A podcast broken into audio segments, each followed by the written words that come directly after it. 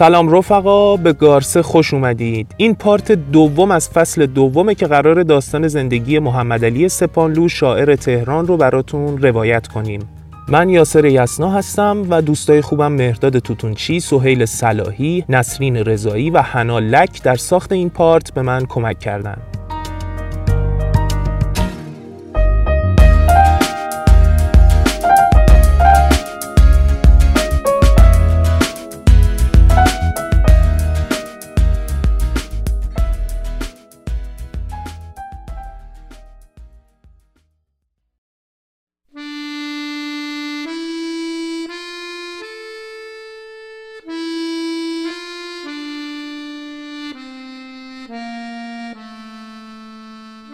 بخش دوم شاعر شدن.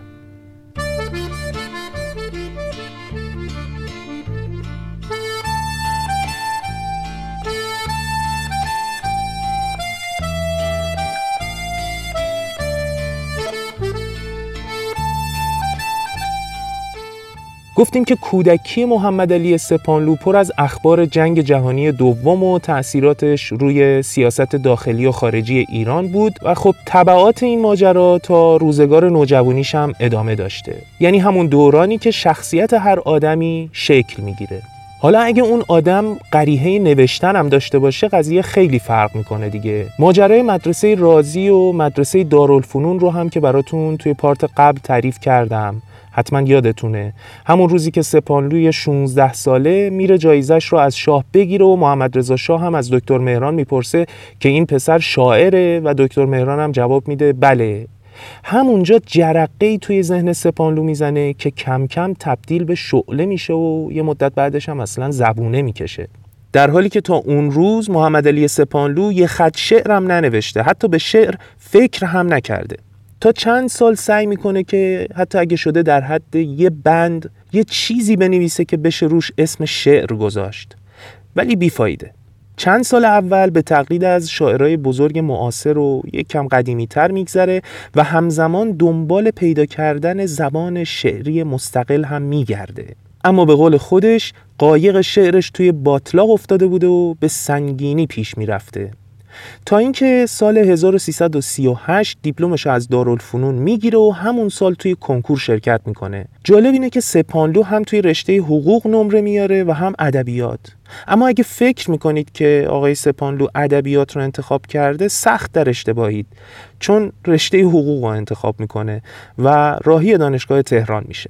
توی چند سال اول دانشگاه به هیچ حزب و دسته و گروه سیاسی گرایش نداشت. تا اینکه اون اتفاق افتاد. اول بهمن 1340 روز تظاهرات دانشجوهای دانشکده حقوق و البته چند تا دانشکده دیگه. همون دورانی که علی امینی با گرایشات دموکراتیک روی صندلی نخست وزیری ایران نشسته بود و تا حدودی از فشارها و خفقان شدید سیاسی اون دوران کم شده بود. ولی توی همین حال و احوال مملکت سازمان دانشجویان وابسته به جبهه ملی یهو تصمیم می‌گیره که یه خودی نشون بده و آرمانهای ملیگرایانه خودشون رو به رخ حکومت بکشن. و اینجوری میشه که اولین حرکت سیاسی دانشجویی توی محوطه دانشگاه تهران جرقه می‌خوره.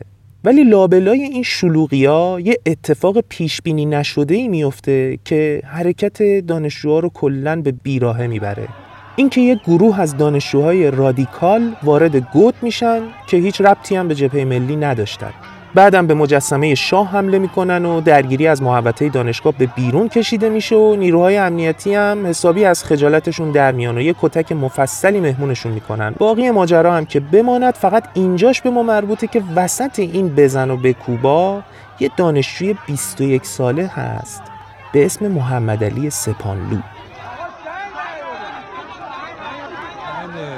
دیشب دوران دانشگاه خوابیدیم و موندیم و تظاهرات ادامه می‌دادیم و دانشگاه رو محاصره کردن. بعد پلیس حریف ما نبود. کماندوهای چرخ باز آوردن. که این دانشگاه توی عملیات بسیار نمایشی به تصرف در بوده یعنی مثلا از در نمی‌برن تو با سر می‌رفتن شیشه قندی از شیشه می‌برن تو. که کامل ایجاد می‌کردن. بعد بالاخره ما بیش گیر افتادیم و تا کسی هم خون نمیافتاد برش نمی‌کردن سر منده شکاف که پنج تا بقیه خورد. فقط من حواسم جمع بود که بیمارستان عمومی نرم چون اونجا می‌گرفتن. من رفتم بیمارستان مسمومین. سرم بخیه کردم. بارونیم که غرق خون بود دادم به لباسشویی چون برفتم خونه مادرم سکته می‌کرد بارونی قرمز. و نشستم. یه دوستی تلفن زد که نه بیرون سرشکستار تو خیابان می‌گیرن و من تا اون موقع خب شرکی می‌گفتم ولی اونی که می‌خواستم نمی‌شد یه چیز دیگه می‌شد. چند تا ورق کاغذ بزرگ اونجا بود شروع کردم بنوشتن هر چی می‌خواستم نوشتم. می‌خوام بگم که یه روز از من پرسن چه روزی شاعر شدی؟ من روزی روزشو بگم. چه روزی؟ اول بهمن سال 1340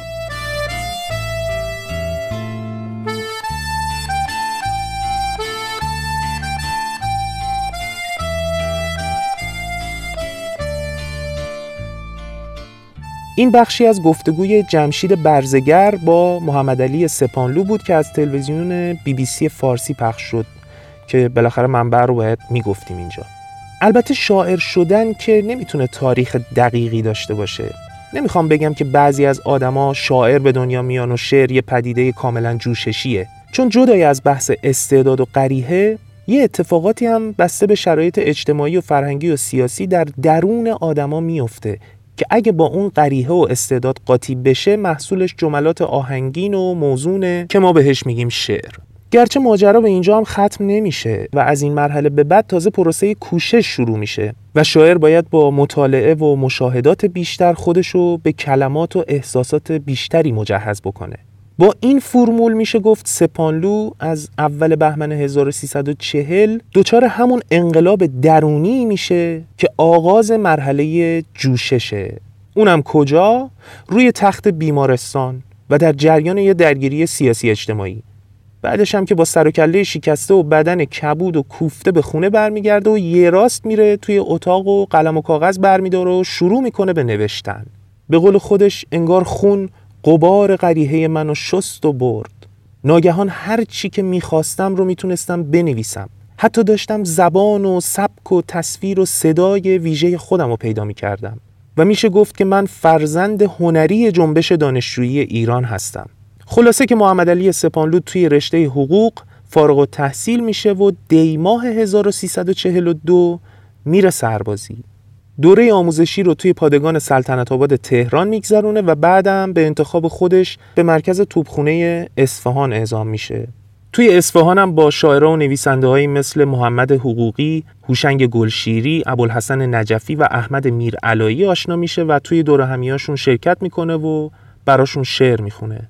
همون سال یه اتفاق مهم دیگه هم برای آقای سپانلو میفته که اونم تشکیل یه گروه ادبی و هنری به اسم ترفه اسمای جالبی هم توی لیست اعضای این گروه هست. مثل نادر ابراهیمی، اسماعیل نوری علا، مهرداد سمدی، احمد رضا احمدی، بهرام بیزایی، اکبر رادی، جعفر کوشابادی، مریم جزایری، جمیل دبیری و خود محمد علی سپانلو.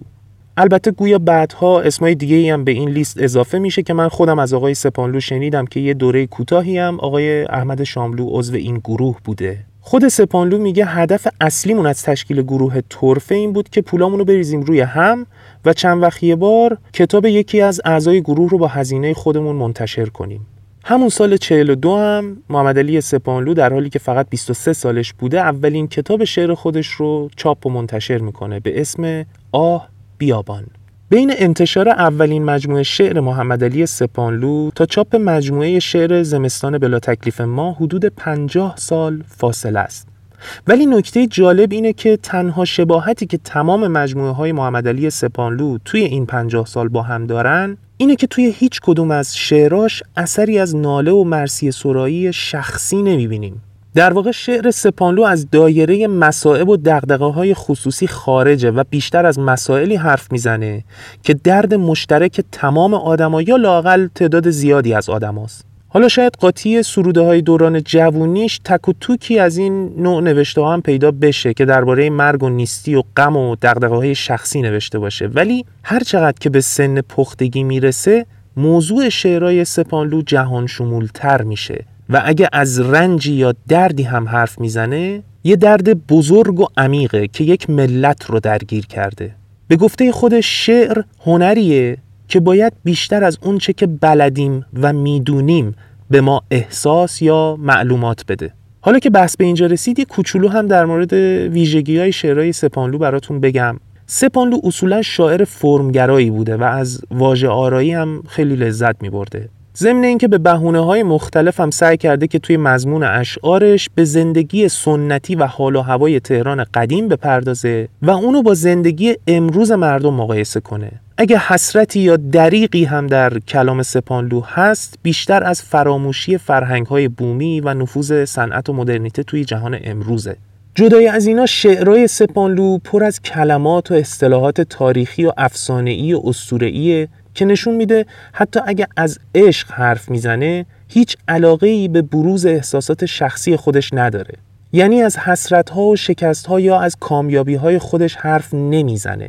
اصلا علاقه ای به این سبک نداره. سپانلو دوست داره در هر مضمونی مفاهیم گسترده تری رو به مخاطبش منتقل بکنه که تعداد بیشتری از آدما با شعراش ارتباط برقرار کنن یا اصطلاحا همزاد پنداری بیشتری اتفاق بیفته. در کل شعر سپانلو زبان قدرتمندی توی ساختن ترکیبها و تعبیرهای نو داشته که نشون دهنده تسلط زیادش به شعر کلاسیک فارسیه. خلاصه اینکه شعرهای سپانلو یه زبان کاملا مستقل و شفاف دارن که با مخلوطی از تاریخ و افسانه و اسطوره یه جور درد اجتماعی رو مطرح می‌کنن که زاده تکنولوژی و سیاسته. بذارید یه جمله از زبون خودش روایت کنم که می‌گفت شعر برای من یه جور کشف در خاطرات و تاریخ غزل ناخدا. سنگ کهکشان منم گردن بلند آبشار توی چتر کهنه پدر بزرگ منم برف خوشنمای نقره بار توی واگن سیاه مونده از نبرد منم ایستگاه اول بهار. توی. در تو آسمان به خلوتی لطیف خفته است. از جوانی بزرگ یادگار توی. بوسه طلوع بر ستاره نگین چشمهای شالی زمردین بازوی سپید دختر برنجکار توی. من مسیر ناگزیر زنده رود. رود جاودان قندهار توی. ناخدای مغرب طلاییم تیر قرمز قشنگ جسته از سراب زنگ بار توی. ایسوی نسیم در شب کریم. بذر مجده بر شیار سرزمین عشق ها گنج قلعه تلس مزد انتظار توی.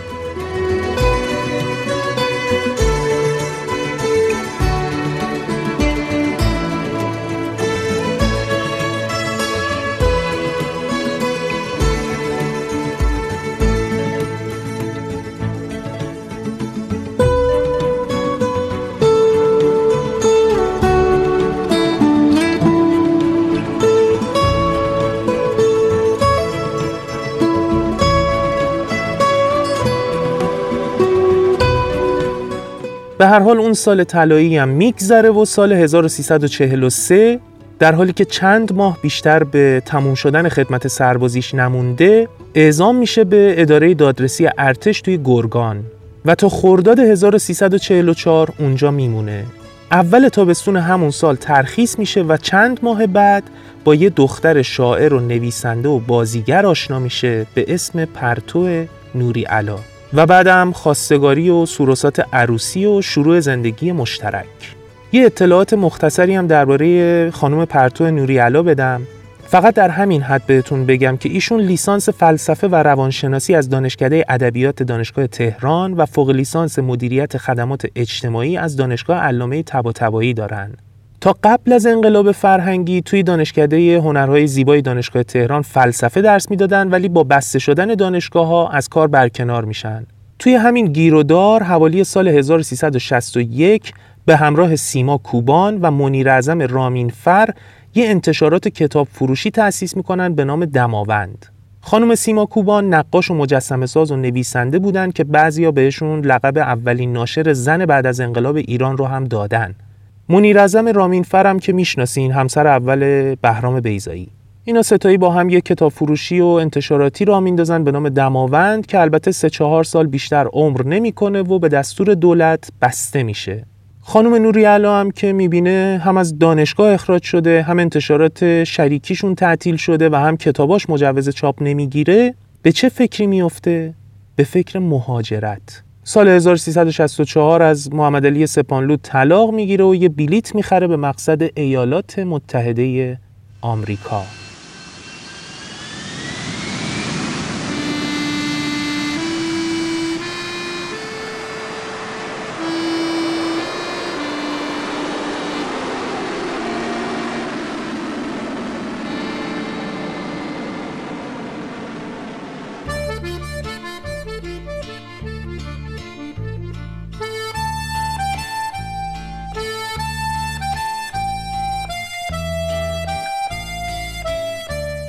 میخواهمت رویای سبز شکفتن ها همراه باد زخمه موسیقی و سکوت میخواهمت ای عشق نوظهور. میخواهمت در ابتدا و انتهای دقایق میخواهمت در حرم داغ پوست میخواهمت همچون نسیم آب ستاره. در آفتاب روشن شیدایی همچون آتش به تمنای قطره ای میخواهمت ای رود جاری بخشنده. در بوسه ها و نوازش ها در طرحهای روشن و ناپیدا میخواهمت. بی هیچ انتظار و توقع.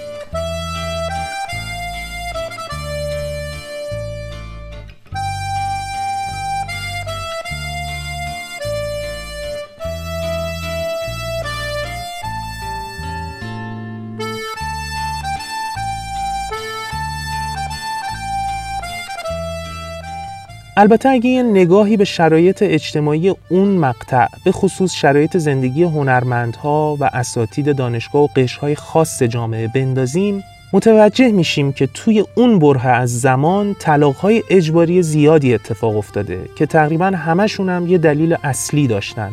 ترس از آینده و بلا تکلیفی و ابهام در سرنوشت. آدما میترسیدن که نتونن به آرزوهاشون برسن و تنها راه حل رو در مهاجرت می‌دیدن. حالا اگه یکی از دو طرف حاضر به مهاجرت نمی‌شد اون یکی اجبارا خودش چمدونش رو میبست و می‌رفت سراغ سرنوشتش. البته معمولا این اتفاق با درک متقابل و تفاهم میافتاده. یعنی اینجوری هم نبوده که با هم درگیری پیدا بکنن. مثلا سپانلو توی کتاب بنبست ها و شاهراه که در واقع زندگی نامشه و سال 1390 توی سوئد منتشر شده درباره این جدایی حرف می‌زنه. میگه من پرتو نوری علا خواهر رفیقم رو از مدتها قبل میشناختم. یه بار توی یکی از جلسات گروه هنری طرفه به اسماعیل نوری علا یعنی برادر بزرگتر پرتو گفتم از خونواده چه خبر؟ اونم گفت هیچی خواهرم دیپلم گرفته و می‌خواد بره دانشگاه خواستگارای زیادی هم داره اما همشون رو رد می‌کنه و دائم با مادرم سر این موضوع دعوا دارن. سپانلو هم میگه خب پس اسم منم به لیست خواستگارای خواهرت اضافه کن دیگه. اسماعیل نوری علام یه لبخندی می‌زنه و چشاشو ریز و درشت می‌کنه و میگه اگه اینجوریه که پس من باقی خواستگارا رو خودم فراری میدم. و دیگه چی از این بهتر که پارتی داماد برادر بزرگتر عروس باشه. بعد این ماجرا سپانلو چند باری خانم نوریالا رو می‌بینه و براش شعر می‌خونه و خلاصه کلی دلبری می‌کنه. خود آقای سپانلو میگه که پرتو خیلی فکرشو نمی‌کرد که من ازش خواستگاری کنم چون هم سنش از ما کمتر بود و هم به نظرش میومد که دوستای برادرش آدمای مهمی هستن. ولی دست تقدیر قصه دیگه ای نوشته بوده. خلاصه که محمد علی و پرتو با هم عقد می‌کنن و قرار میشه یک سال عقد کرده بمونن و بعد برن سر خونه و زندگی خودشون. ولی توی این مدت با هم برنامه قدم زدن و گشت و گذارم داشتن که خیلی به مذاق خانواده پرتو نوریالا خوش نمیاد مخصوصا مادرشون. برای همین تصمیم می‌گیرن که یه خونه اجاره کنن. بعد کلی گشتن و گشتن یه خونه پیدا می‌کنن با اجاره ماهی 350 تومن. که البته صابخونه به خاطر اینکه اینا تازه عروس و دومات بودن ازشون خوشش میاد و بهشون 50 تومن هم تخفیف میده. سپانلو میگه حتی توی پرداخت همون 300 تومن هم مشکل داشتم. یادم گاهی دو سه ماه عقب میافتاد. اما صابخونه اصلا به روی من نمی آورد چون وضع منو می‌دونست. حتی وقتی که توی خیابون از دور منو می‌دید عمدن مسیرش رو عوض می‌کرد که چشممون توی چشم هم نیفته و هیچ حرفی هم از اجاره های عقب افتاده من پیش کشیده نشه. به گفته آقای سپانلو بجز مسائل مالی باقی زندگی خیلی خوب و خوش و بر پایه احساس و عاطفه و رفاقت پیش می‌رفت. پس قاعدتا زندگی که همچین خصوصیاتی داره نمی‌تونه به این راحتی ها از بین رفته باشه. سپانلو توی همون کتاب خاطراتش می نویسه ازدواج های همه ما در سالهای بعد از انقلاب از هم پاشید چون مردها خانه نشین شدند. و این به خاطر مسائلی بود که اوایل دهه 60 برای خانواده ها رخ داد و منجر به جدایی های زیادی شد. چون قبل از آن همه سر کار بودیم و پولی در می آوردیم اما وقتی مرد خانه نشین بشود اعتبار خیلی چیزها را از دست می دهد و اختلاف ها سر باز می کنند. به هر حال حاصل این ازدواج دو تا بچه است. یه پسر به اسم سندباد که درست روز تصادف فروغ فرخزاد به دنیا میاد و از اونجایی که پرتو نوریالا دوست فروغ بوده خبر رو ازش پنهون می‌کنن که موقع وضع حمل شوکه نشه.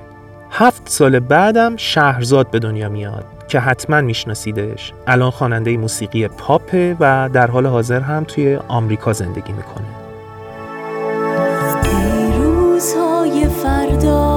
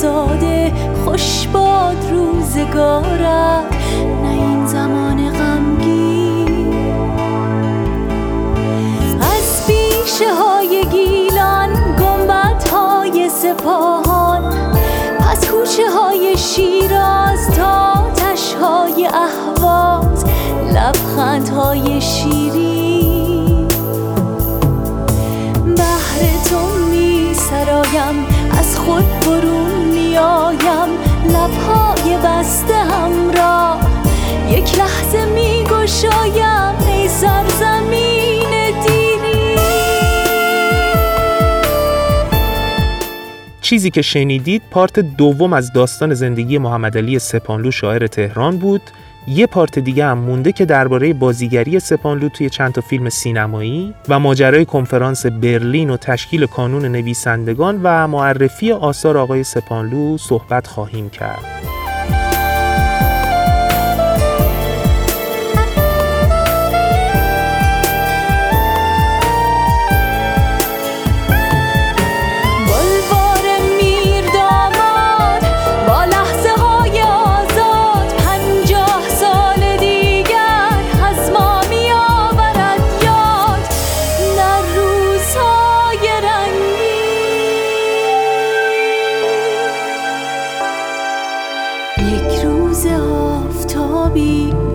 آسمان آبی آن سوی عصر غربت تصویری از رفاقت پیوندهای پیشین. راستی خبر خوب این که وبسایت گارسه با آدرس www.garsepc.ir راه اندازی شده و اگه مشکل فیلتر شکن دارید و به کانال تلگرام دسترسی ندارید و اپلیکیشن های CastBox و SoundCloud رو هم روی گوشیتون نصب نکردید می‌تونید تمام پارتا رو توی وبسایت گارسه گوش بدید. garsepc.ir ممنون که گارسه رو میشنوین و ممنونتر که به دیگران معرفی می‌کنید. ارادت.